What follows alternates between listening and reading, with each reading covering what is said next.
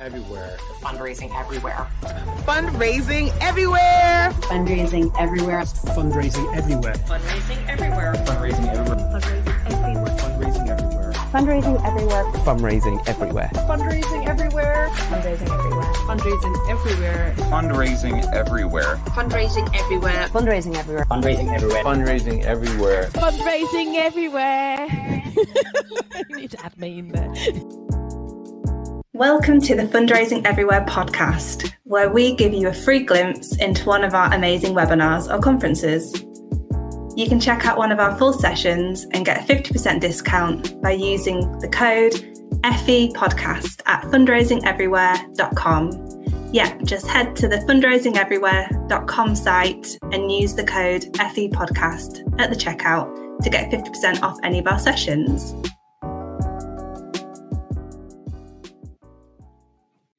Good afternoon, morning, evening, wherever you're dialing in from. Dialing, I don't know why I keep saying that. I'm sorry. Hello, everyone. You're all very welcome uh, to this latest Fundraising Everywhere monthly session. Uh, today, we are talking about charities and NFTs. Is it the next step for online fundraising or is it a digital distraction?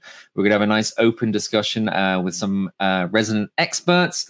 Uh, and just asking questions and just really having a nice discussion, trying to learn more about this and get our heads around this. I myself uh, am a proud NFT owner. I don't know if you can be a proud NFT owner, but I do own an NFT racehorse, uh, which I am partly proud to say and partly embarrassed. Um, but I still have to admit, I don't really understand this at all. And so I am here to ask the questions uh, that you perhaps are too embarrassed to ask. Um, so just before we get started and we meet our panelists, First of all, I want to say a big welcome to everyone who has registered for this. Uh, if you are joining us today, uh, remember you can watch this back. Uh, you will get access to the recording as well as part of this session. Um, or maybe you are watching the recording back already because you couldn't join us live. And if you haven't joined us live today, I hope you can join us live for the next time because it's a great way to meet other people in the chat box, have a bit of virtual networking, and uh, ask your own questions because we will be asking questions live. Um, so do feel free to throw your questions in the chat box. And I can see some people are already in the chat box. So I'm going to do some of my shout out. I'm going to say hello to ah, our friend Jane Curtis is in the in the chat box. Hello, Jane. Uh, we've got Danny here. Hello, Penny. We've got Sam Butler, our friend Sam Butler. Nice to see you again, Sam. David Mitchell. Uh, Katie from Pancreatic Cancer UK. Okay, we've got a nice mix of organizations coming in. So please do say hello in the chat box. Introduce yourself let us know where you're watching from. It's always good to hear. Oh, we've got Louise from WWF, and this is this is an organization whose name is going to come up, isn't it? Because WWF have ventured into this territory, so we will be covering that. I want to say a special uh, hello to all of our members. Um, remember, Fundraising Everywhere members get access to all of our conferences, all of our webinars, all of our on demand content, um, plus some members' clinics and special members' events that we run each month. Um, so if you are not a Fundraising Everywhere member, perhaps this is the first time you've ever been here, the first time that you've joined us, um, then please do have a look at our membership and consider it. Uh, it is a great deal in terms of the amount of content that you get access to. And you can join our online virtual community of fundraisers like you, like me, like all of us here, uh, trying to get our, red, our heads around everything and be the best that we can be.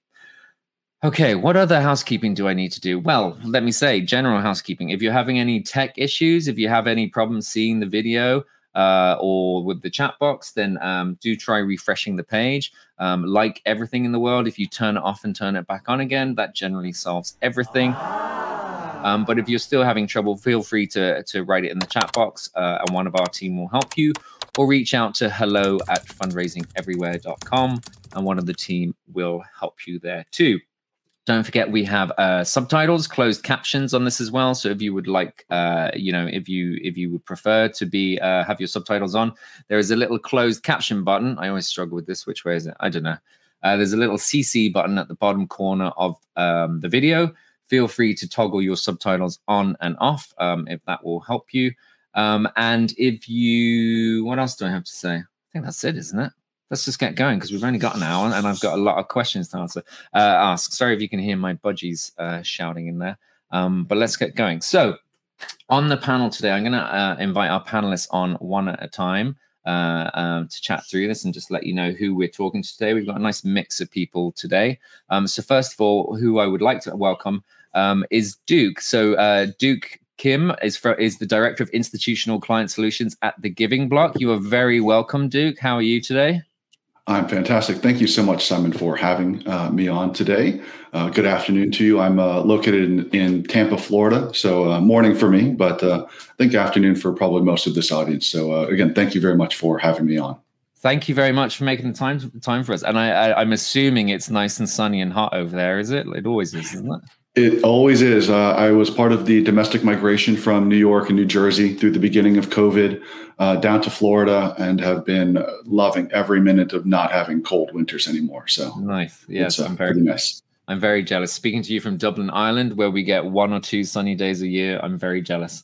Um, so Duke is the director of institutional client solutions at the Giving Block.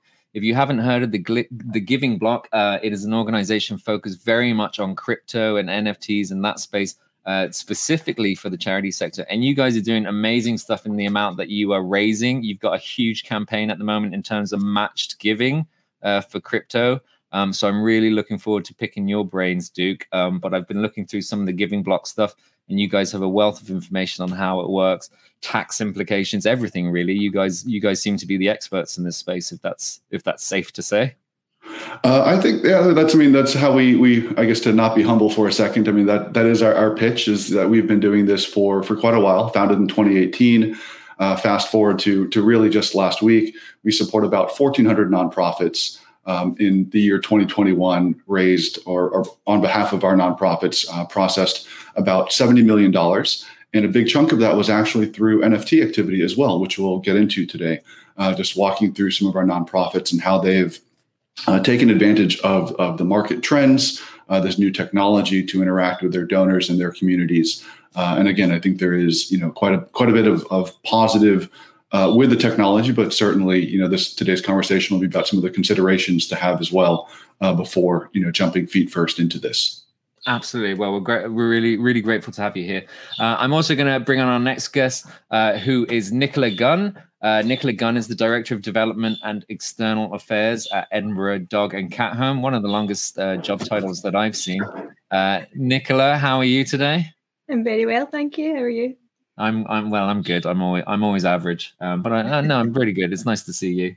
Um, and Edinburgh Dog and Cat Home. I'm really looking forward to diving into into your guys' uh, uh, is it an unwitting involvement in NFT and crypto, or is it? I mean, let's we'll we'll get into it a little bit. We've not done guys, our own NFTs yet, um, yeah. but we've had a lot of involvement with NFT projects. So yeah, and you guys have received the largest uh, crypto donation uh, in Scottish history. Is that right?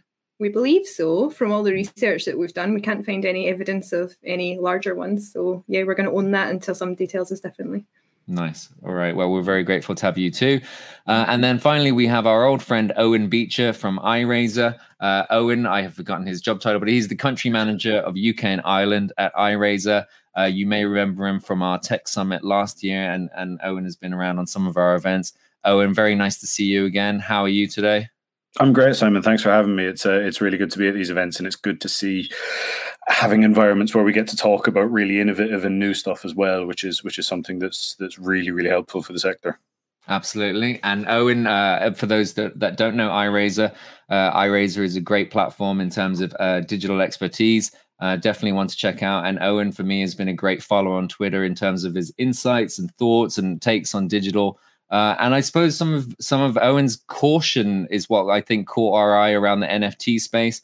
Uh, we've all seen, um, you know, not to name and and uh, not to put anyone in an awkward position because I know we have some WWF attendees, but I think your name popped up in my feed, uh, you know, around some of the criticisms WWF were getting around the environmental impact that their NFT projects were happening were having, uh, and some of the comments that you made for that were quite interesting. So that so we were definitely keen to get you on the panel.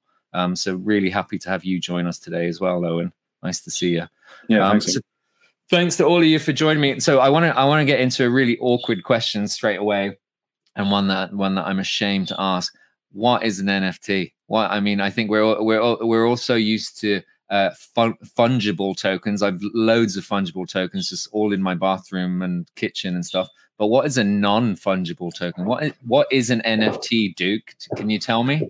Oh, sure. I'll, I'll use, I guess, the, the non-sterile version. Um, we'll jump in sterile, and then we'll, we'll get a little bit dirty here. So it's a it's a non-fungible token, which really is a fancy term for a very unique digital asset, right? Versus something like Bitcoin or hard currency, where the you know one pound note is the same as any other pound note, one dollar is the same as any other dollar. A physical piece of paper currency. The non-fungible token is is non-fungible. It, it cannot be uh, exchanged for anything else that's the exact same thing. So everyone is is unique. Uh, in the concept here for for um, you know kind of fundraising and crypto assets, you know where the the first use cases really come up is everyone dismissively talks about monkey JPEGs. You know, hey, people are trading these these pictures of monkeys. They don't look particularly difficult to make. It looks like my child spent you know 10 minutes on the iPad, and, and there you have it. Um, which again, you know, that's the physical representation, but the technology underpinning uh, underpinning that monkey JPEG is is quite unique. Uh, represents you know private ownership of an of an item that can be shown and shared uh, everywhere. Right? You can people talk about right clicking and saving an image and saying, well, now it's mine.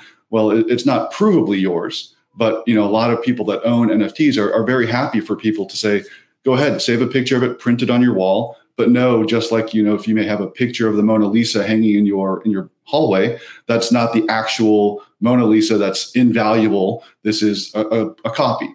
Uh, in the same instance here, we have on chain through the use of blockchain technology, a, a verifiably private ownership of an asset that, again, can represent a monkey, a tree, um, and then even access to to various communities as well. So there are you know other use cases for NFTs, but you know primarily what we've seen, especially in the fundraising space, is uh, pictures, is artwork, uh, and again that that private ownership of that unique piece.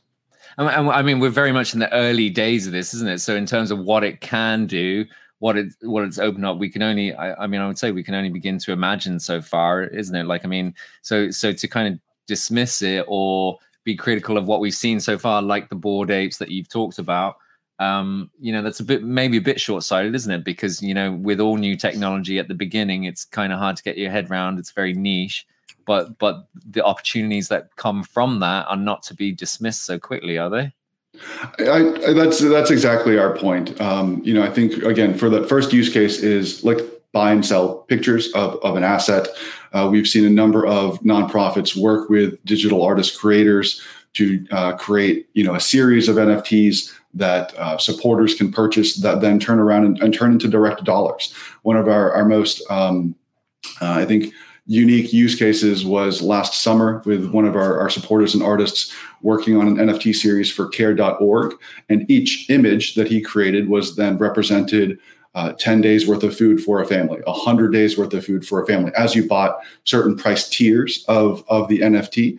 And so then that's in your wallet. And, you know, that turns into dollars for an organization to support people uh, in need in Afghanistan. Uh, and then from a, a, purchaser's perspective, you now have, you know, an on-chain representation saying that this is, this is who I am, this is what I support, uh, and this is where I want to spend my money or spend my Ethereum. Um, so, you know, that's the first use case. I'm about to later on today talk to the Chartered uh, Alternative Investments Association, which is a kind of a Wall Street group of, of individuals in the private equity hedge fund space. And talking about how you know NFTs can represent community access, where if I have uh, an NFT that's uh, we'll call it $100 worth.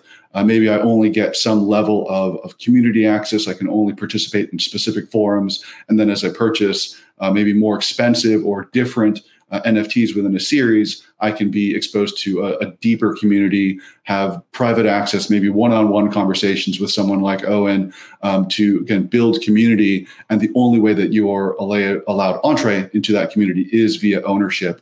Again, that's that's verifiably proven on chain. It's not like, um, at least in the U.S., people talk about sharing their Netflix passwords uh, for streaming services. You know, with an NFT, you you can't fake that. You know, it's either yours or it's not. Um, and I think that is a really interesting piece for community building and community interaction. Yeah, absolutely. And, and, just to clarify, you mentioned Ethereum there. Just for anyone who, who's watching who's not 100% sure, am I right in saying Ethereum is is a cryptocurrency? You know, not completely unlike Bitcoin, but that's essentially what NFTs are generally built on is Ethereum as opposed to another form of cryptocurrency. Am I right, Mr. Correct. Thank you, Simon. So, so, uh, so Ethereum is a a blockchain similar to Bitcoin uh, for the purposes of NFTs, it, it, tends to be you know hold the lion's share of where artists and communities um, are, are are are using to um, you know to trade NFTs to generate NFTs and to have ownership. There are other chains, but but by and large, you know, Ethereum is is the number one right now. I find I find it funny. One of the criticisms that we that kind of uh, cryptocurrency and NFTs and, and things like that uh, get is that it's not real, or it's you know it's in this kind of imaginary space, unlike our conventional money, unlike U.S. dollars and pounds stuff. But I mean, I mean, the reality is that money's not exactly real, is it? Either it's it's only valuable because we say it has value, but it is it's still just numbers on on screen. It doesn't exist. So I mean, it feels like um, you know the value is there if people believe the value is there.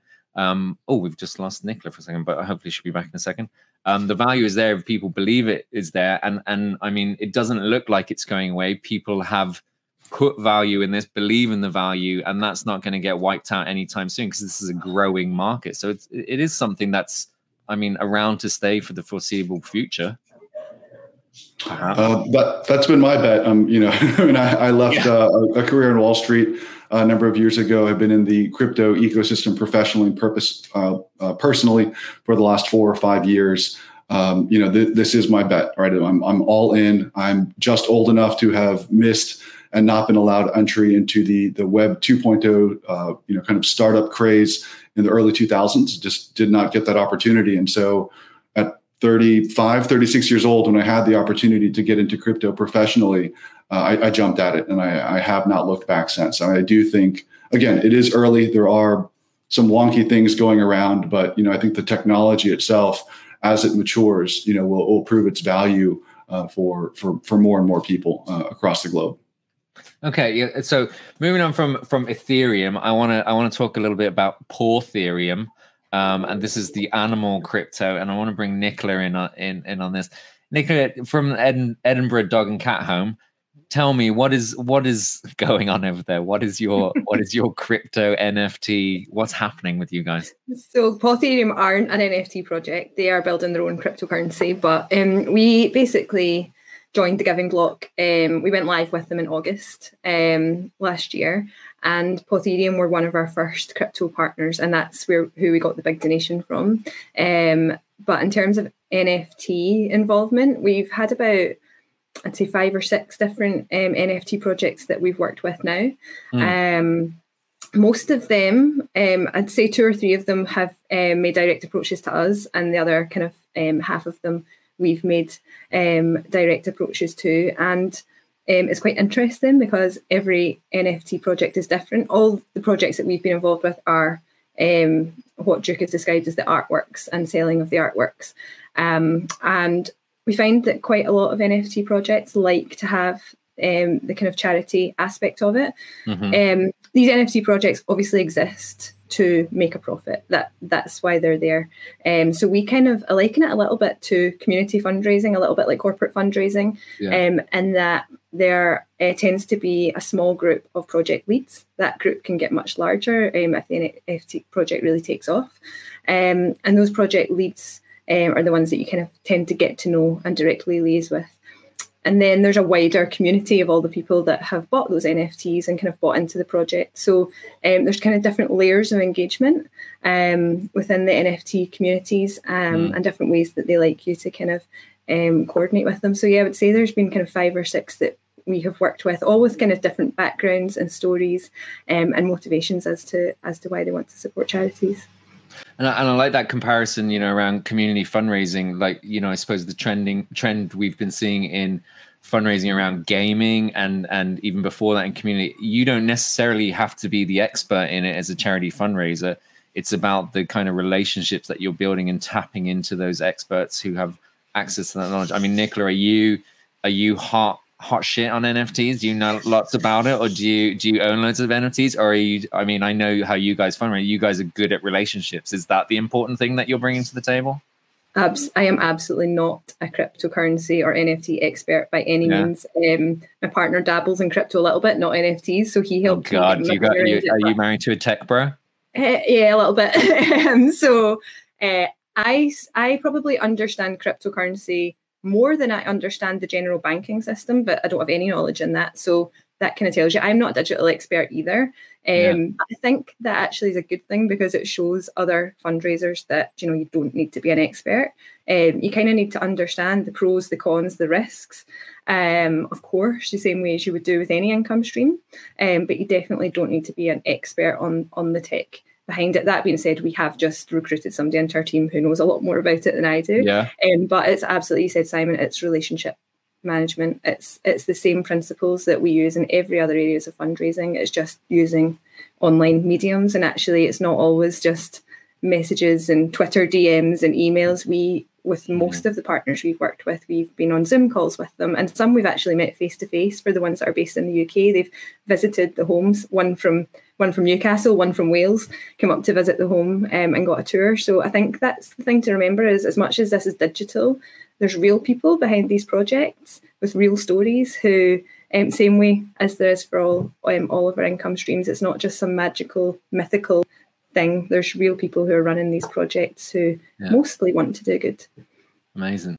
So we've got some great questions coming coming in. I'm going to start going through the people's questions. But you you mentioned there, I mean, or, or you've implied there, it's like you know we don't have to be experts as fundraisers to kind of tap into this or or work with this, and that's a benefit. But I suppose the cost and the risk that goes with that then is that if you don't fully understand it, you don't know it, you do maybe open yourself up to risk. And uh, Eoghan, I want to ask you a little bit about this because I mean, one of the things that caught my eye, it was it was one of the first big NFT things I saw in our sector um, was was WWF's one, um, who received a bit of you know a bit of negative backlash around the environmental damage that these these things potentially cause. Eoghan, could you maybe speak about, speak to that a little bit and maybe uh, you know give us a, a short version of your view on what WWF went through and what others could potentially be going through? Sure. I, I- I guess I can speak specifically on on the platforms they were using, um, and the idea being is that they were using um, a technology called Polygon to to run their NFTs, which is built on or adjacent to the Ethereum blockchain. Um, the idea behind Polygon is is it's done with proof of stake rather than proof of work, which takes significantly less computing power and as such should be significantly more environmentally friendly. And, and and anybody even with a casual interest in in the crypto space will be aware that environmental concerns are absolutely huge for for most of the major cryptos at the moment particularly Mm. bitcoin. Um, and you know you, you could argue that some of the the devaluation of bitcoin in the past few months may have come from some level of skepticism.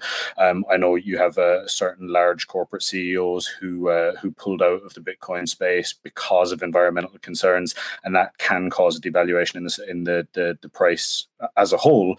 And I guess specifically with the case of this this project, the question arises as to whether something looks good or is good, um, and what the optics behind that are. And specifically in the case of, of of Polygon, my initial reaction was, look, you know, the, the end use of Polygon appears to be less environmentally damaging, but ultimately the infrastructure it exists within still has that same damage. And it's that kind of thing of, you know, in driving an electric car is an environmentally conscious thing to do, but what if the electric car was built in a coal-powered factory?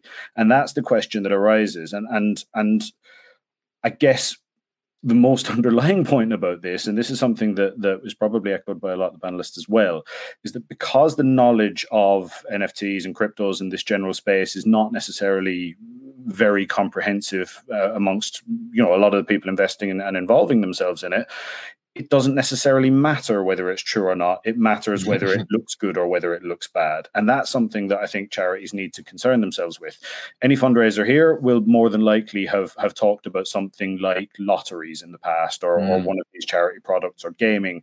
And as part of those discussions, you know they're they're they're new products they're innovative they're very valuable for charities but you have to understand whether you know your safeguarding concerns are met whether you're working with vulnerable people within these spaces and mm. whether ultimately regardless of the, the the mechanics of the of the piece of innovation you're doing whether it looks good from a PR perspective. And that's something that I think has been a big challenge for charities entering the crypto space and entering the, the NFT space. And that, that's something that's incredibly tricky.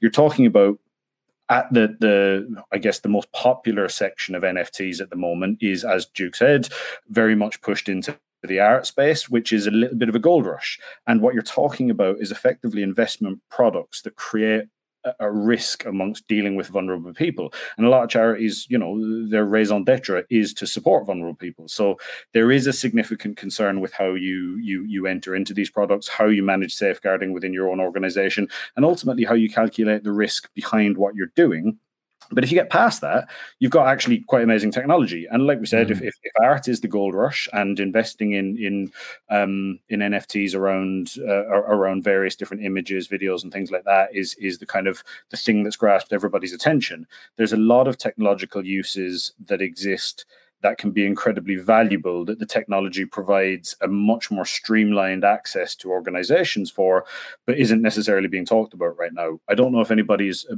worked with their uh, special events team within their organizations but there is something that fundraisers will experience when say for example a musician turns around and says i'm going to do a gig on behalf of this charity. Can you sell 20000 tickets for me? By the way it's in three days. Challenged with setting up a ticketing platform in three days has added extra gray hair, as you can see on the edge of my beard there. That was from a, a Skepta gig many many years ago. Um, the, things like NFTs provide a decentralized verification of ownership of something.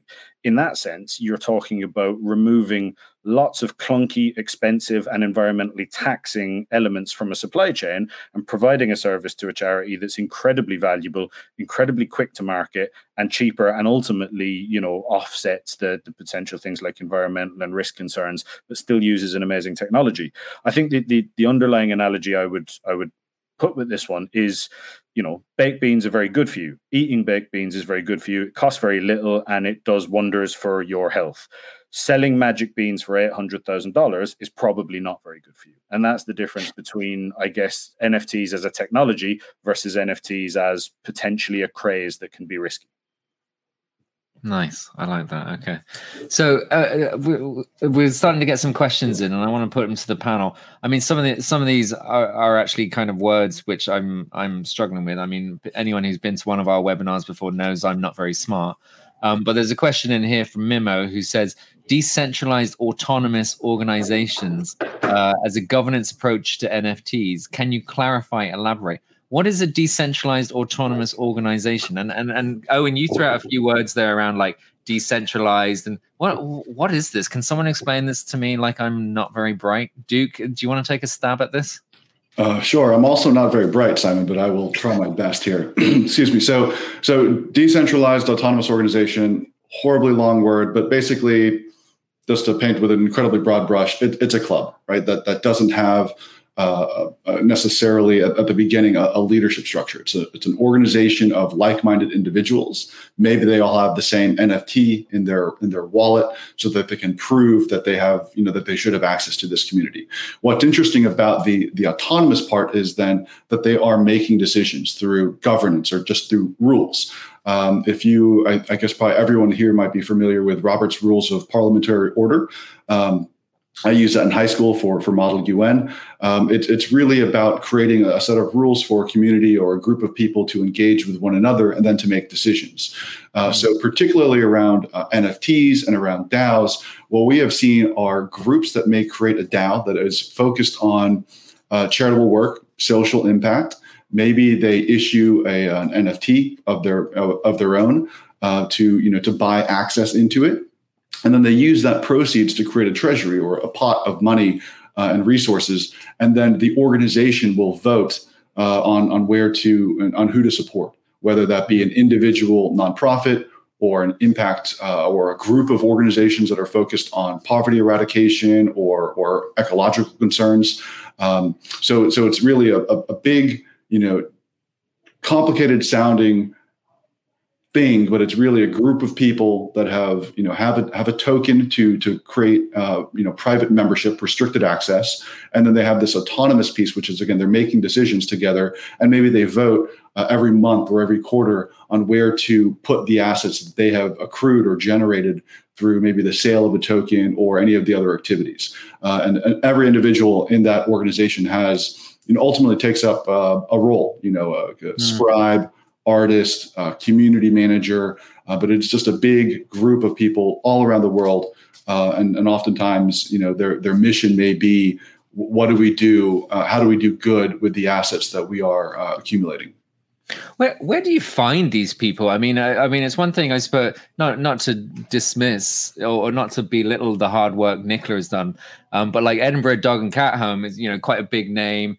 People might approach them. It's a bit easier to find them. But if you're a smaller organization who don't doesn't really have these contacts, where do you even begin to tap into these people? Where do you find them, and how do you cross their paths? Sure. Um, I will take 10 seconds on this and I'll let uh, Eoghan and, Nicola jump in as well. Yeah. Uh, from, from our perspective, you know, uh, not to shill the company, obviously, but the giving block, you know, sees ourselves more as a less of a payment processor, right? Not just a, hey, let's accept a, a donation for a nonprofit, give them hard currency. It's really about the crowdfunding capability, working with that nonprofit. And we don't accept, you know, every applicant, right? There is a, our sales team has a process in saying, Owen, you should be of a certain size, a certain history, a certain kind of budget and, and, you know, people bandwidth to make sure that you're going to be successful, right? And then we kind of walk through with that nonprofit. Here's how you engage uh, crypto Twitter. The crypto Twitter community is uh, very active, very quirky. Uh, you know, we, we show the nonprofits how to to engage, how to interact, how to build marketing campaigns and competency, uh, and then we also walk through even how to engage on Discord. Uh, and then we, you know, we allow the, the the people within the nonprofit to do what they do best as Nicola said, her her competency is is building relationships. We simply show a way to find new people with which to build relationships. Okay, and Nick, Nicola, I, I'm going to ask if you have something to add to that, but also tied into it, we've got a question from Louise, question from Magda around due diligence and around kind of making sure when you're taking money from these things that I mean, it's legitimate, of course, but you know that it's not affiliated with something that's gonna that's gonna sneak up on you in the future. What what kind of work is there around that when you're when you're responding to people approaching you? But also, is there anything you can add in terms of how how fundraisers can be proactive in finding these people?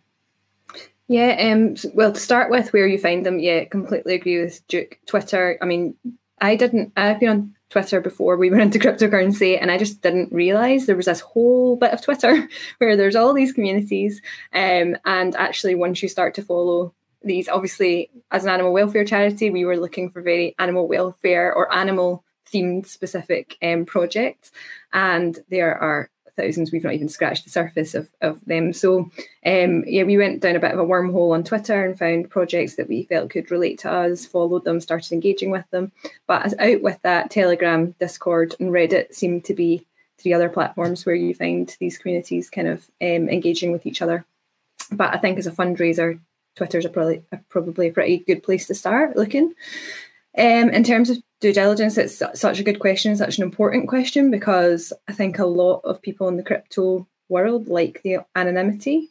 Um, and for us as fundraisers, obviously that that can pose a problem. Um, for us, we've not really had any issues with that with the NFT projects. Actually, um, almost all of them have been willing to speak to us on camera, give us their real names, give us their backstory, share share um, information with us that that makes us really comfortable that um, we know where the donation's coming from. Um, in terms of when donations have been anonymous, we've used the same principles and the same guidance that we've received from OSCR um, around um, if we receive anonymous donation in, mm. in fiat and cash, um, the principles that we would use for that we use if we receive a crypto donation. So you know, if there's any concerns about it, we would look at refusing it or returning it. And part of the process of setting up for receiving crypto was that we had to look at our gift acceptance, refusal, and return policy. We had to look at our policies on whether we hold crypto, which we don't. We we transfer our crypto to fiat straight away. Um, but we also manage expectations for projects around these things. Um, mm. and I think um, there was a really good point made just about um, managing expectations around the PR as well. Um, I think there was a comment actually um, from somebody around um, there's a difference between promoting um, an NFT project and thanking. And that's something that you really need to do in the early stages when working with a project, as well as managing their expectations around what you're going to do for them. You know, we'll give you really good PR as a thank you, but we're not going to promote to any of our supporters to buy into your project because that is obviously a huge risk and something that we couldn't be seen to be doing. So, yeah, I think before you even think about accepting cryptocurrency, these are all the questions that you have to ask and make sure that your policies and your procedures internally are up to date and your positions um, knowing what your position statements are on some of the risks as well um, is really important before you even start engaging with these communities. You're on mute, Simon. Oh my god! That mean- yeah, that means I have to make a donation to Edinburgh Dog and Cat House. Um, so, in uh, your your um, gift acceptance policy, this is this is an actual written document that's signed off by management, the board of your organization. I mean, this is something charities need to have in place. Crypto, NFT, whatever, normal thing. People need a gift acceptance policy. Where where do you begin with something like that, Nicola? Are there templates out there, or is it just something we, you have to you have to start from scratch? Yeah, um, I'm sure when we created ours, we used the IOF. I think the the Chartered Institute Fundraising have a template for our gift acceptance policies, and we just really added a bit in there about crypto. But to be honest, the same principles apply for our crypto donations as our as our fiat um, cash donations. So we just added a bit in um, to that around the kind of holding um, of crypto assets and things as well. So yeah, pretty sure um, it was obviously a while ago that we first created ours, but Yeah. I'm pretty sure the IOF have that um, as a template if you've not got one in house already. And, and and generally, char- charities and fundraisers are quite generous with their resource and times to other fundraisers, aren't they? So it's, it could be something to reach out to a, a, more established charity if you are small or new and actually ask them for it. Ni- Nicola mentioned something interesting there about tapping into things like people on Twitter and Reddit. What what does that look like? Is it is it proactive jumping on a hashtag and trying to like engage with them, or is it? I mean, like really, like where where do you on a very practical level, where do you start with that?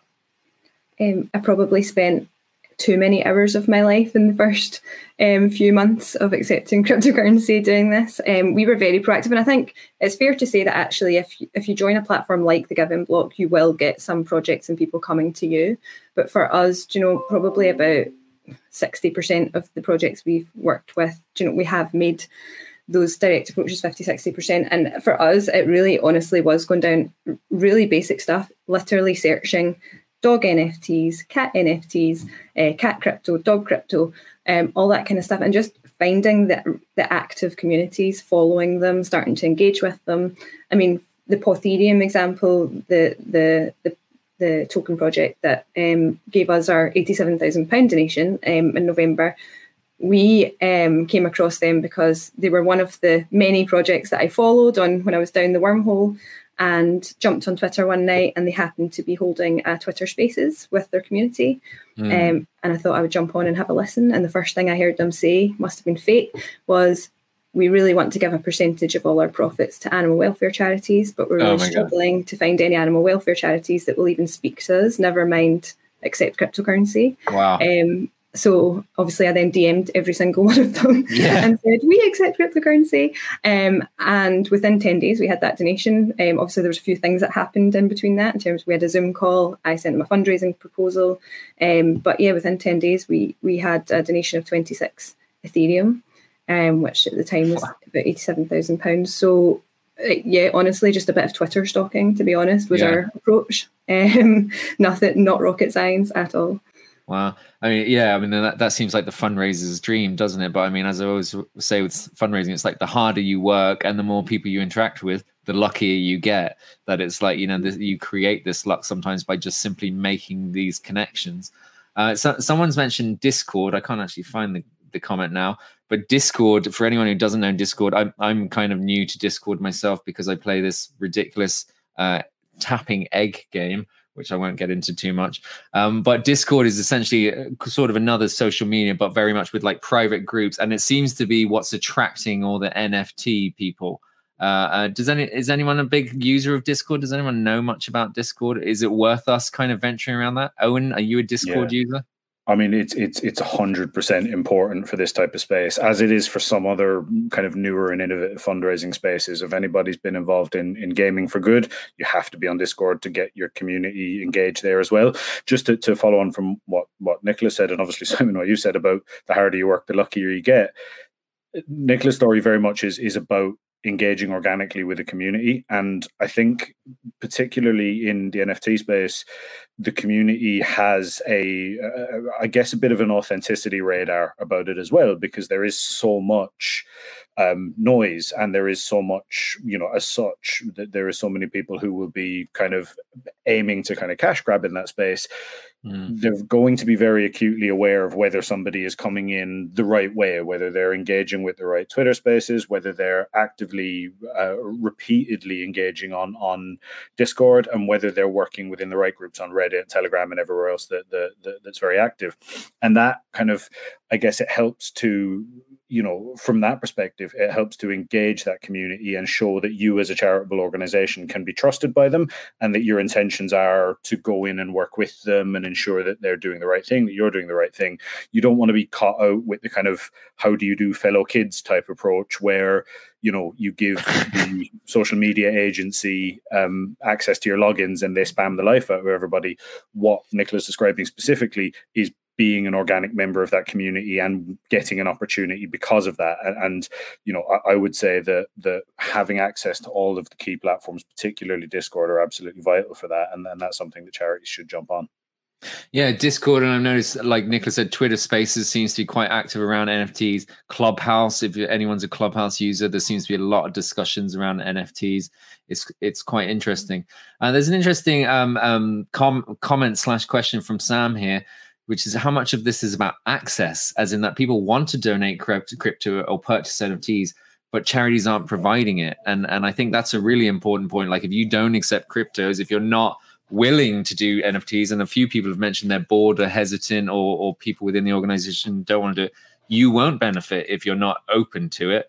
Um, I mean, I suppose um, you know, you know, Duke, we're we're we're always quite strict about sales pitch, but I'm going to sales pitch for you. There are organizations like the Giving Block that basically kind of hold your hand through this, aren't they, to make sure that you can start accepting uh, uh, crypto or, or you know being part of these NFT projects can give you the guidance on that stuff. Is that the best place for us fundraisers to start when we're when we're already juggling so many things? Is it just reaching out to an expert like yourself and looking for support? Uh, short answer, yes. Uh, longer answer is also yes, but uh, but expanded upon. So, I mean, I, I, think you know we do exist, right, to to help uh, organizations understand the ins and outs of crypto. As Eoghan said, we don't want people walking in. How, how are you doing, fellow kids? Um, you know, you, you, want to be authentic, uh, and and the important thing is, right, if you are enabled to accept crypto you know part of the sales process or the engagement is not well now you can no longer accept fiat or credit cards or or, or bank checks right? It, it's simply a, a new uh, you know a new uh, resource or new asset to to accept within the organization. Uh, we'll certainly walk through the operational considerations. It's important to note uh, most of our clients uh, as nicola mentioned um, opt to immediately sell the crypto for for fiat. Um, and that's that's important right? So just like if you were to accept uh, equity or stock in a company, most nonprofits don't hold that equity thinking that it's going to appreciate in value. They need money today. Uh, and we, we enable that and then remove some of the operational headache around the crypto. Um, likewise, on the NFT thing, actually, that was maybe missed uh, earlier on in the conversation, is that our organizations, uh, given the operational, some of the tax considerations, uh, particularly in the US, for for the donor and for the nonprofit receiving an NFT, you know, we've we generally guide our nonprofits to accept the proceeds of an NFT sale. So if I hold um, like your uh, Simon, you know, your your racing uh, horse NFT, and I want to donate that NFT to uh, a, a charity for a nonprofit or for animal welfare, you know, the animal welfare charity has very little use for the actual asset itself. There, there's, you know, it's, it's difficult, it's cumbersome. There can be tax considerations. So what we do is say, well, if I were to, if I want to donate the NFT, what I should actually do is put it up for sale on a marketplace uh, you know, sell it, receive uh, Ethereum or some other cryptocurrency for that uh, NFT, and then donate the proceeds of that crypto or donate the proceeds of the NFT in a cryptocurrency that something like the Giving Block or other uh, platforms can process for the nonprofit. This way, the nonprofit gets you know dollars that that they can use. Uh, the donor can has you know an easier time from a tax perspective, and everyone you know gets the kind of maximum impact that they could have. Quick, quick question. You you've all mentioned fiat a couple times. Um, I obviously know what that is and know everything about it. But imagine someone who looks and sounds like me doesn't know what it is. What is fiat? Italian cars. uh, fiat is centrally issued money. so from a central ah, bank. I mean, so I real money, basically. Okay, so or, or non non decentralized crypto money. And why? I, I mean, Nicola, you said it. You you don't hold crypto, you move you move back into conventional money. Why is that? Is it a risk thing, or what? What's the thinking behind that? Yeah, I mean the nature of crypto being still in its in its um, infancy is that it's extremely volatile. Um, so to kind of give you an idea of that, Bitcoin last year got up to around sixty thousand dollars. Um, it's now sitting at about forty thousand dollars. Um, the value can change by the minute, um, never mind the day. So although you could hold on to it and hope that it doubles, um, equally you could hold on to it and it could literally lose, lose so much value. So as a charity, obviously it's that transparency and the um, your your um, duty to your donors and your um, your beneficiaries. So yeah, for us it's too risky for us to hold it. Um, so our current policy is that we withdraw it within 48 hours um, or quick, more quickly if we can, but we withdraw it as quickly as possible so that we can use that money for our for our mission um, and not hold it in assets. That's that's interesting because I I own a little bit of Bitcoin and a little bit of Ethereum, and it has been doing quite well this morning. Oh, oh no. Okay, I've lost everything. Uh, but anyway, so we've got a, a question there from Dom. Um, you know, he's talking about um, you know uh, what what is this thing uh, uh, about the hype initially with these things. So the tricky things for charities is when we are expected to be part of the hype. There's a huge gulf between we've raised the money from NFTs. Do you want it? And can you help us raise money through our NFTs? And I think what Dom's talking about there is is you know sometimes it feels for charities like they have to be early adopters. You know, as soon as Facebook was launched, we all have to be on Facebook, and as soon as Bitcoin's launched, we all have to work on Bitcoin, and now NFTs, we all have to be on NFTs. I mean, do we have to be early adopters, Eoghan, or or is it like is is there anything to lose from sitting back a couple years and seeing where this settles? Or how much is there to gain from being one of the first in it like like nicola and her team Eoghan what's your thoughts on that I mean, being an early adopter can be hugely advantageous. Um, it can also be hugely risky. I would say uh, for any kind of new technology, you want to be at least early adopting in terms of reviewing the, the value and possibilities, assessing the risk, and understanding if it's for you. And this isn't a blanket, every charity will suit this type of technology. Some organizations will suit it because their mission is, you know, conducive to it. Some will have more brand concerns about engaging in this type of space. What what I would say um, is make sure that you are doing the research. Don't just trend chase and you know jump onto the kind of let's do NFTs without actually understanding what they are and what those risks are and what those benefits are. Because uh, you know, on a very simple level, you're probably not going to make the right amount of money out of it, but also you could end up doing quite considerable brand damage if you haven't considered it properly. Thankfully, and and this is and I will say this a lot that, that this is a symptom of of COVID um, or a benefit of COVID, if it were. But there is more organizations out there to help you with new technological fundraising. It's democratized fundraising. It's made access available for smaller organizations and there's no longer a huge cash barrier to engaging with new technology and, and doing that research i think somebody mentioned in the comments looking at having experts on on your board and that actually Mhm. applies to any level of expertise the old kind of trustee and board structure was get somebody with an mbe question mark question mark question mark profit but now boards are very much focused towards harnessing expertise and having governance and guidance that comes from a very educated position and ultimately can massively boost the, the activity you're taking on because at a governance level you're being pointed in the right direction and advised to go through the right due diligence processes. And that can be incredibly powerful and valuable and uh, sam put a comment in the question box there about uh, and you you touched on it there about actually getting a, an expert or someone who has some experience this on your board or even even you know not not so formal but as like a volunteer you know consultant for it. And i think i think there's a lot of scope in that. You know as fundraisers there's that old rule which is uh, ask for a gift and get advice ask for advice and get a gift. And actually this is this seems like a good way to tap into this space is actually just reaching out to people who know about it and asking their advice. And that opens opens the doors to it. I mean nicola is it you know you're you're i i find you as an esteemed fundraiser. I look up to you as a fundraiser is this your approach when you're communicating with people is, is is there anything wrong with just going out and asking questions and asking for advice is it beneficial No, that's what we did. Um, found it quite hard to get advice from other charities because there's not, or there wasn't many charities in the UK who were at that point accepting um, crypto. There were some kind of international charities who were, but it was usually their American arms. So um, yeah, we kind of asked anyone who would help us. Um, there was actually um, one of the reasons that we started looking at crypto again at the start of last year was because we were approached by an NFT community, and the person who approached us was actually a, a, journalist in Edinburgh who happened to be part of this crypto community that was cat themed, and they wanted to make a donation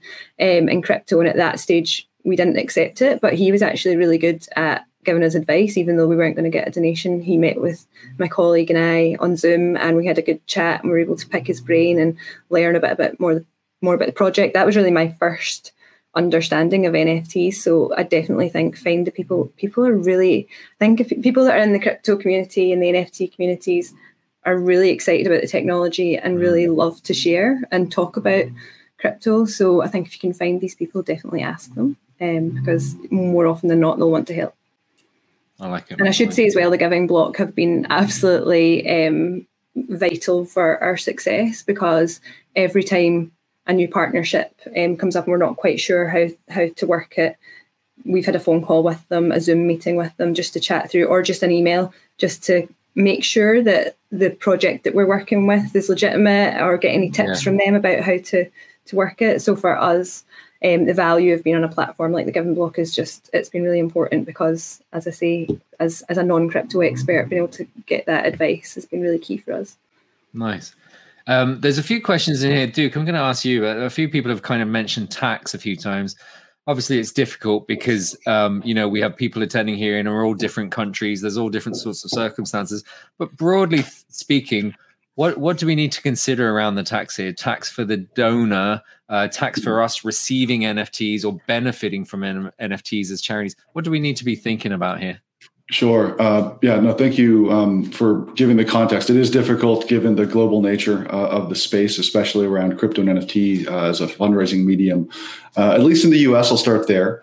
Is that from a donor perspective, having appreciated assets or assets that have gained in value uh, over a, over a time period greater than 12 months, um, you know, if I were to sell that uh, Ethereum or Bitcoin that I've held for two years, uh, at a profit, I'd get a, a, a huge gain, uh, long term capital gain tax on that sale. So if I sold it for $40,000, I'd have to pay anywhere between 25 and 37% uh, tax to the government just to sell that as, as you know, tax on the profits.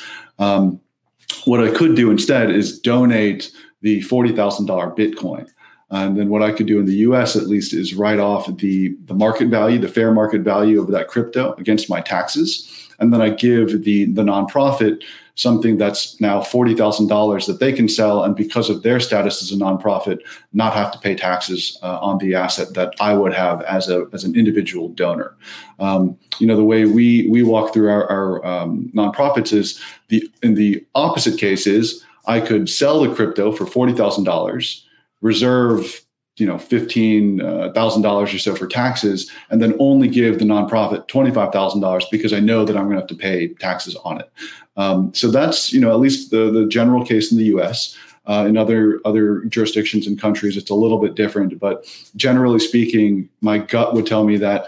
Uh, the, the same treatment of crypto, um, or crypto is generally treated the same as donating appreciated stock in a lot of countries and jurisdictions. And so, if there's a, a greater benefit to receiving um, assets like like stock or equity in a company, uh, you probably have somewhat similar benefits from from donating uh, crypto or accepting crypto from a donor perspective.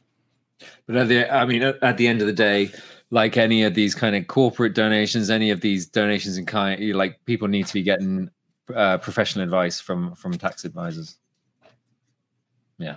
I would, I would Um, add to that as well, Simon. If yeah, you please, have sorry. a local charity tax group, so I know in the UK certainly there's a collaborative group um, called Charity Tax Group where um, um, a bunch of key industry people will meet and they will have a liaison directly into HMRC. Um, you know, I give you an example of that. Facebook donations. There was a long-term discussion about whether gift aid could be claimed on them and the, the various tax implications around those type of donations those type of groups if you're not currently engaging with them please please do because you know it it, it makes i guess it's safety in numbers if you're then advising people on tax and it's come from that type of a group then you can point to the central authority as the people who advised you as opposed to trying to figure these things out yourself as such Nice. Uh, we're running we're running out of time, but the, and uh, just, there's a couple other things I just want to cover. A few people are coming back to this environmental thing, and uh, Helen has said, "Are there any ways you can actually mitigate against ne- negative environmental environmental impact?" Um, and Emily has said, you know, her board are hesitant because of uh, because they can't get past the environmental impact of using crypto, you know, working with NFTs and things like that is there anything we can do to do this? I mean, I, I, my feeling is over time it's going to get better as the technology improves, as things come in. Is there anything from a, from a fundraising point of view, from a non-profits point of view, that we we can be doing on our side to kind of help this along? Anyone have any thoughts on that? I would say ask the question. I mean, that, that's how things change from from pressure. So, as as a charitable organization, obviously, there's benefit to NFT marketplaces working with charities, uh, much like there's benefit to any corporate social responsibility activity, and making sure that the us as charity leaders stand there and say we we do want to make sure that you're focusing as best as possible with the technology that's available on the most environmentally sustainable solutions possible. The impact that then has has on the market is that the environmentally good ones win and the ones that are chewing uh, energy on a daily basis lose their value and the market then shifts in, in accordance with them. But it you know it is a it is a, a, kind of thing where everybody does have to use their collective voice because quite simply by very definition these are not government regulated sectors. These are decentralized unregulated platforms. So we have to be that market voice and we have to be that market force and sh- and help shape it for the future. Really, Duke, yeah. anything to add to that? Yeah. I, oh, and I mean, thank you very much for the, the balanced uh, perspective here and, and on kind of the uh, that side. Just to add to that point, you know, we've seen a number of NFT projects. Again, you know, charity is part of their product roadmap. They want to support organizations that deserve it, and then they will again get ahead of that that potential negative impact uh, optics, at least, you know, and say, hey, we're going to purchase as part of our NFT minting and the money we raise uh, carbon offsets, right? And they'll say, well, we've done the calculation. There's you know multiple websites. We have carbon offset nonprofits on our platform uh, that, that sometimes NFT projects will will partner with and work with and say we're going to mint you know 10,000 uh, racing horses. We've calculated the energy impact is going to be Y.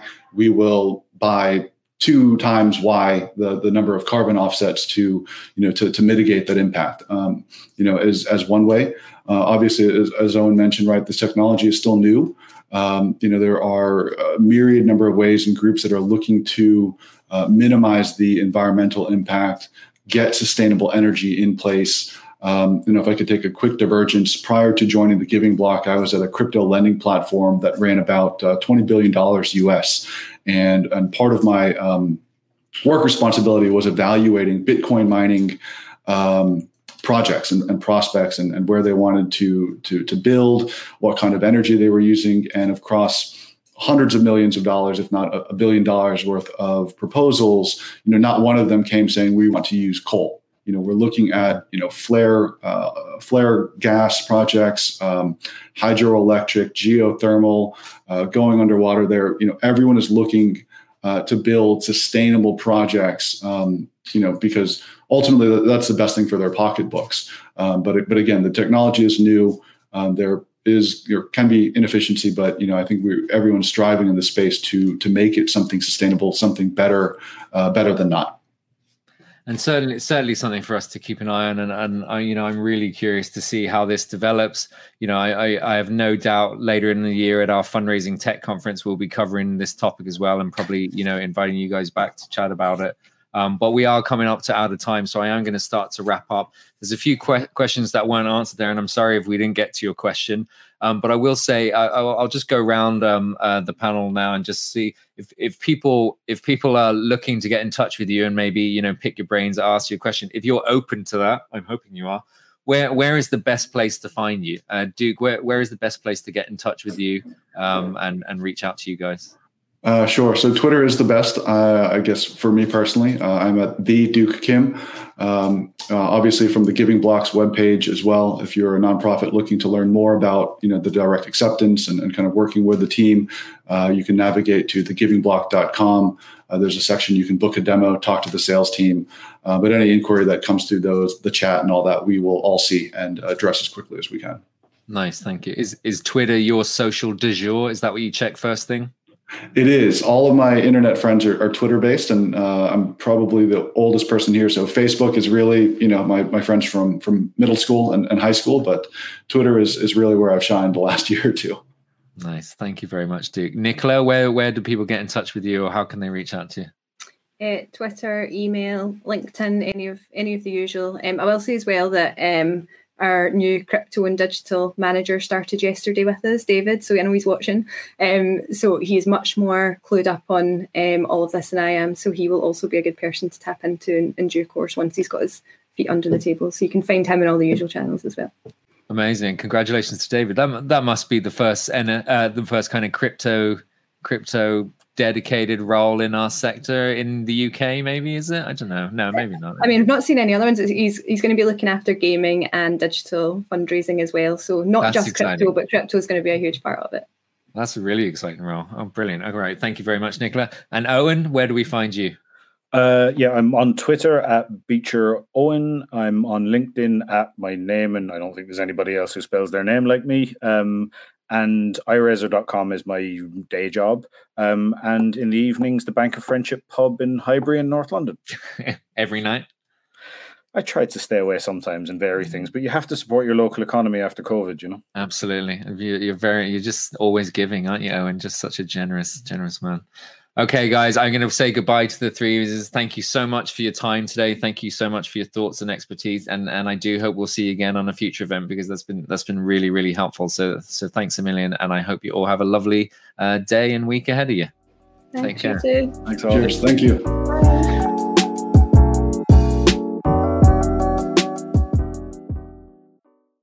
Okay, my friends, we are wrapping up now. Uh, just a few little things to say. Remember, you do have access uh, to watch back this recording if you missed any of it, or if you had a dog barking like Nicola did and you and you didn't hear some of it. Um, you can view it in the same place. You use the same link, and you'll be able to log in and get back to it again. Uh, remember, we do have lots. Always on fundraising everywhere. We've got lots of on demand content, uh, which you can purchase as and when you want it, or our members for a low monthly or annual amount, you get access to everything, including all of our conferences coming up. Our next big conference takes place at the end of April. That is around legacy giving. It is our legacy fundraising summit. And so, if you're in the legacy space or you're wondering how to crack in and start getting legacies uh, left to your organization, um, then do join us for that. Again, you can buy one off tickets to join us, or our members automatically get signed up and get access to that at no extra cross cost beyond their membership. Uh, what else do I have to say? Just really thank you so much to all of our speakers. I found that really interesting. Thank you to everyone in the chat for sharing your opinions and sharing your questions. Uh, and thank you, as always, to the fundraising everywhere community for um, uh, for making us making this what it is. You know, it's you guys who who dictate the content. It's you guys who help us find the speakers, and it's you guys um, that put out the questions that fundraisers around the world are looking to answer. So we're really, really happy to have you here, and and so grateful that we can facilitate that for you. So I might again, my name is Simon, and uh, and as part of the fundraising everywhere team, I just want to say thank you again to everyone. I hope to see you at one of our future webinars or at one of our future conferences. Um, but if any questions at all, um, then do reach out to us. Hello at fundraisingeverywhere.com or check out the website. Oh, and I forgot to say, if this is your first time joining us and you haven't been to one of our events, you can get your first month's membership free. Uh, if you use the discount code more please you will get your first month's membership free and that'll give uh, allow you to have a nose around see what's happening see what the crack is with all the members uh, and see if it's right for you um, but we've got a lovely growing membership community um, which is really really helpful uh, uh, the final thing i just want to mention is uh, next week's event uh, which I have uh, forgotten what it is. Um, and so I'm just going to briefly store while uh, one of my team puts it into the chat box what our next week's event is. Why am I always forgetting what our events is? We have so much on that I can't actually remember. Um, but what I might do is uh, I'll get one of the teams to pop it in the chat box. Um, or I, what I might do, I I have a spe- very special guest appearance for you. Uh, my my partner, uh, Nikki Bell, who more than anything is very good at correcting me. And so, Nikki, could you tell me what, what is next week's event that I've forgotten? Yes. Uh, hi. Um, this was unexpected. I wasn't um, expecting to be brought on the screen so fast. Uh, so next week on the 29th of March, we are hosting a webinar to support fundraisers with using virtual and virtual events to build relationships and raise money with high net worth individuals. And we will be touching on some of the crypto elements in there as well. And it is free to attend. Um, so we will just drop a link in the chat box there so that you can register for that and, and come along. And hopefully we'll see you there. Really well done, everyone, um, on the webinar today. It was great. Thank you very much, Nikki. And my apologies for, got, for forgetting that. I got confused because really uh, next week's event around high net worth individuals uh, is run uh, is part of our Everywhere Plus platform. If people don't know what Everywhere Plus is, it is our virtual event platform. So if you, your charity, your organization needs help running virtual events or getting started with virtual events or improving your own virtual event, then again, please do reach out to us or check out everywhereplus.com, uh, find out more details of our virtual event platform and how we can help you. And I think that's it, isn't it, Nikki Bell? Very nice. Well done. Yes, that's all good. Thank you. All right. Thank you. Uh, ladies and gentlemen, have a good day. And we are going to say goodbye. And I will see you again at a future event. Take care and thank you.